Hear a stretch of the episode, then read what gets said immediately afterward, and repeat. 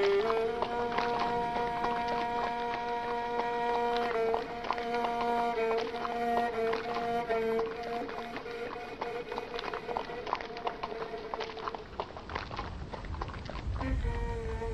pagi hari yang dingin, tahun 1349,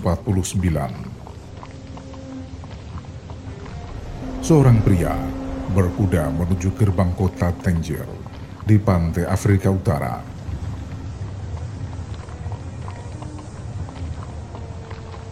Hari ini adalah akhir dari perjalanannya.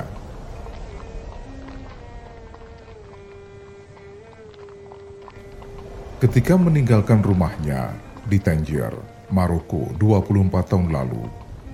Ia tak pernah merencanakan perjalanan yang sangat jauh dan lama.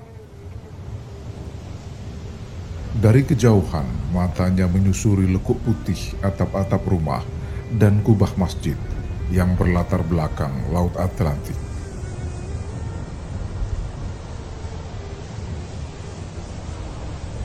Ia menelusuri kembali ingatannya pada wajah kota yang telah ia tinggalkan selama hampir seperempat abad lalu.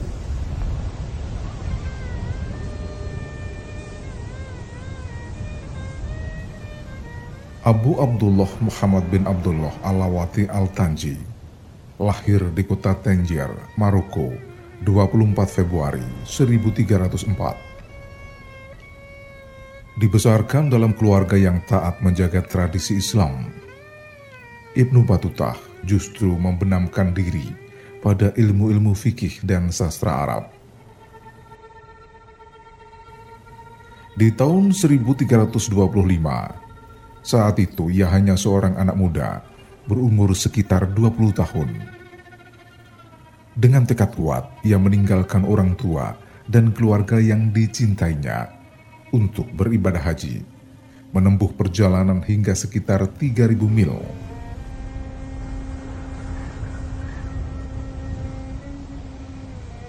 Saat itu tepat pada tanggal 14 Juni. Bersama jamaah Tanjir lainnya, ia menempuh keringnya udara Laut Mediterania serta terik daratan berpasir Afrika Utara.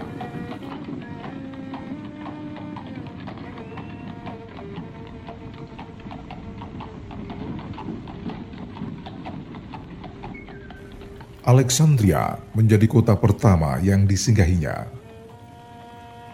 Tak lama kemudian, ia mampir ke Kairo untuk memulai perjalanan menuju Mekah. Dari Kairo, Ibnu Battuta melewati rute yang melalui kota Yerusalem, Aleppo, dan Damaskus bersama karavan rombongan haji menuju Mekah.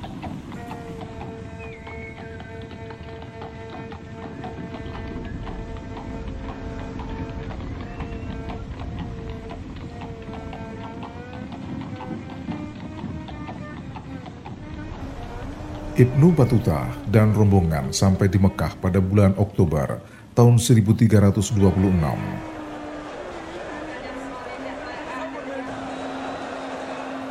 Selama di kota suci itu, ia bertemu dengan para jamaah dari berbagai negeri. Setiap orang yang ditemui selalu menarik perhatiannya. Itu yang menyebabkan ia memutuskan untuk membatalkan kembali ke kampung halamannya tapi memulai pengembaraan untuk menjelajahi dunia.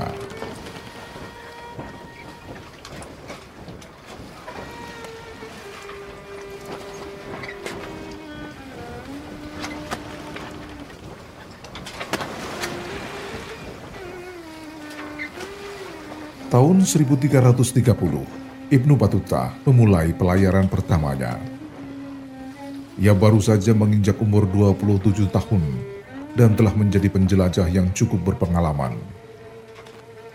Perahu yang dinaiki adalah Jalba, salah satu dari kapal laut melegenda di Laut Merah. Ketika itu ia berada di Jeddah dan bersiap menuju Yaman, lalu berlanjut ke Gujarat. Saat itu ia mendengar penguasa muslim di Delhi butuh orang-orang terpelajar untuk membantu administrasi kesultanan.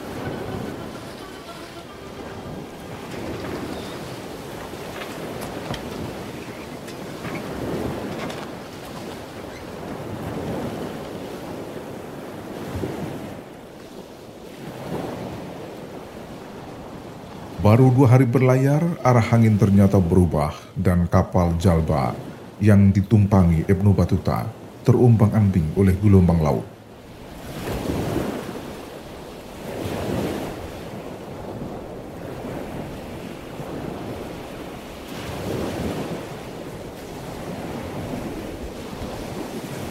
Badai besar menyebabkan kapal akhirnya bersauh di pantai, namun bukan di Yaman, tapi di arah seberangnya, yaitu di pesisir pantai Afrika, di antara Aidab dan Swakin. Para musafir termasuk Ibnu Batuta akhirnya menyewa unta dan memulai perjalanan menuju arah selatan di Swakin.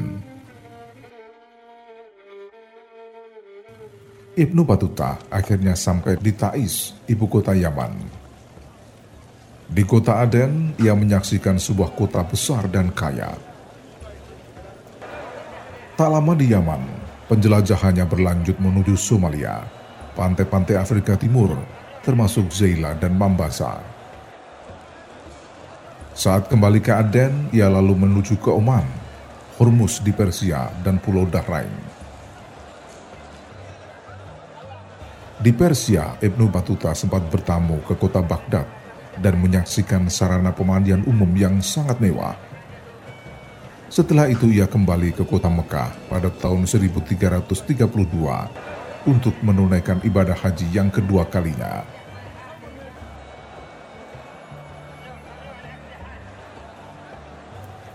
Usai melakukan perjalanan laut tahun 1333, Ibnu Batuta melanjutkan perjalanan lewat darat ia jelajahi stepa-stepa di Rusia Selatan hingga sampai ke istana Sultan Muhammad Uzbek Khan di tepi sungai Volga.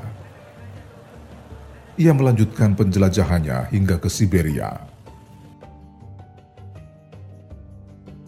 Tanggal 12 September 1333, setelah perjalanan panjang melewati wilayah Iran, Anatolia, dan Asia Tengah, Ibnu Battuta akhirnya singgah di tepi sungai Indus, tepi barat India yang dikuasai oleh Muhammad Shah II, penguasa Islam di Delhi.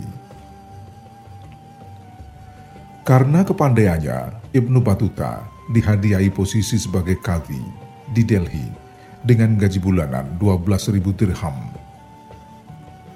Dalam waktu singkat, ia telah berubah menjadi orang kaya karena ia menempati rumah yang mewah serta fasilitas yang lain dari Sang Sultan. Menjadi kati selama tujuh tahun tak membuatnya jenak. Apalagi saat pemberontakan mulai merebak di mana-mana. Ibnu Batuta melihat Kesultanan Delhi mulai tak terkendali. Ia lalu meminta izin untuk berhaji. Itulah satu-satunya cara untuk mundur sebagai kati dan memulai kembali petualangannya. Tanpa disangka, Sultan Muhammad Shah II, penguasa Islam di Delhi, malah memintanya untuk memimpin 15 orang perwakilan menuju Cina dan beberapa kapal yang penuh dengan hadiah yang akan diberikan kepada Kaisar dinasti Yuan, Togon Timur.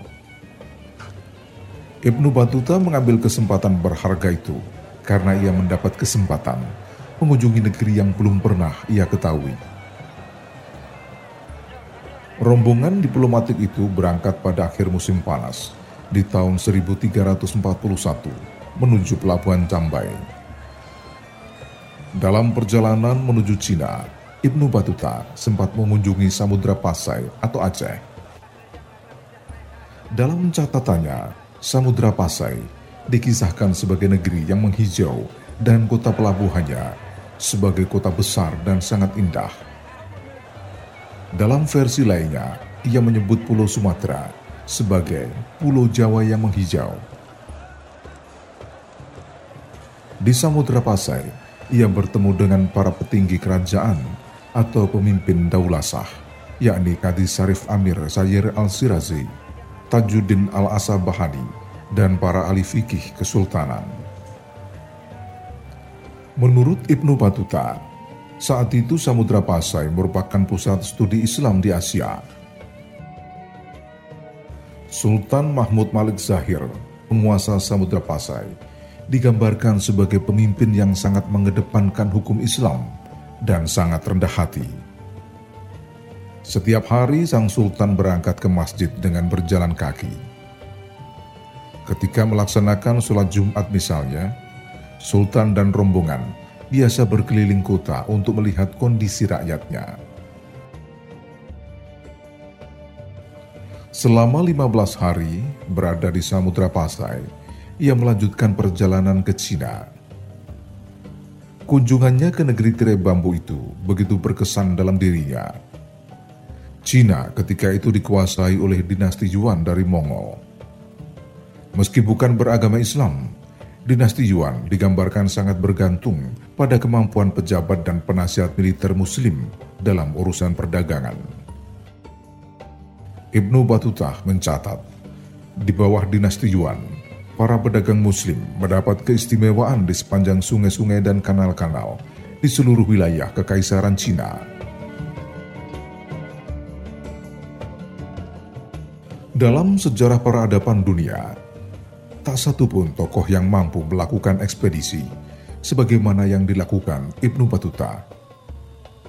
Perjalanannya meliputi berbagai kota dunia seperti Iskandaria, Kairo, Mesir, Palestina, Sam, Mosul, Siras, Basra, Yaman, Oman, Baghdad, Kufah, Diyarbakir, Istirkhan, Delhi, Afghanistan, Sarajevo, Bukhara, Cina, Andalusia, Maroko, Mali, Maladewa, bahkan sampai di Nusantara. Ketika Ibnu Batutah memulai penjelajahannya 125 tahun kemudian, para penjelajah Eropa seperti Christopher Columbus dan Magellan baru mulai berlayar. Sejarawan Barat Joe Sarton menjelaskan, jika kita sering mendengar nama Columbus, Marco Polo, atau James Cook yang tersohor sebagai penjelajah dunia, maka Islam mempunyai tokoh yang jauh lebih hebat dari ketiganya. Ia adalah sang pengembara yang sangat dihormati sekaligus menginspirasi. Ia adalah penjelajah yang tak tertandingi pada abad pertengahan karena hasil pengamatan dan penulisan atas perjalanan yang dilakukannya ke berbagai penjuru dunia selama hampir 25 tahun. Ibnu Batuta telah menempuh lebih dari 175 mil atau 120 ribu kilometer. Hampir seluruh kota-kota Islam di berbagai penjuru dunia pernah ia kunjungi.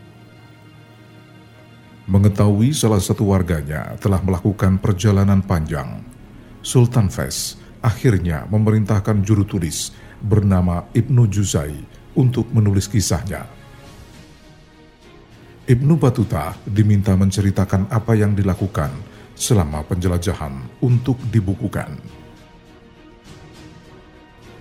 Catatan perjalanan Ibnu Battuta akhirnya menjadi rujukan sejarah sampai saat ini.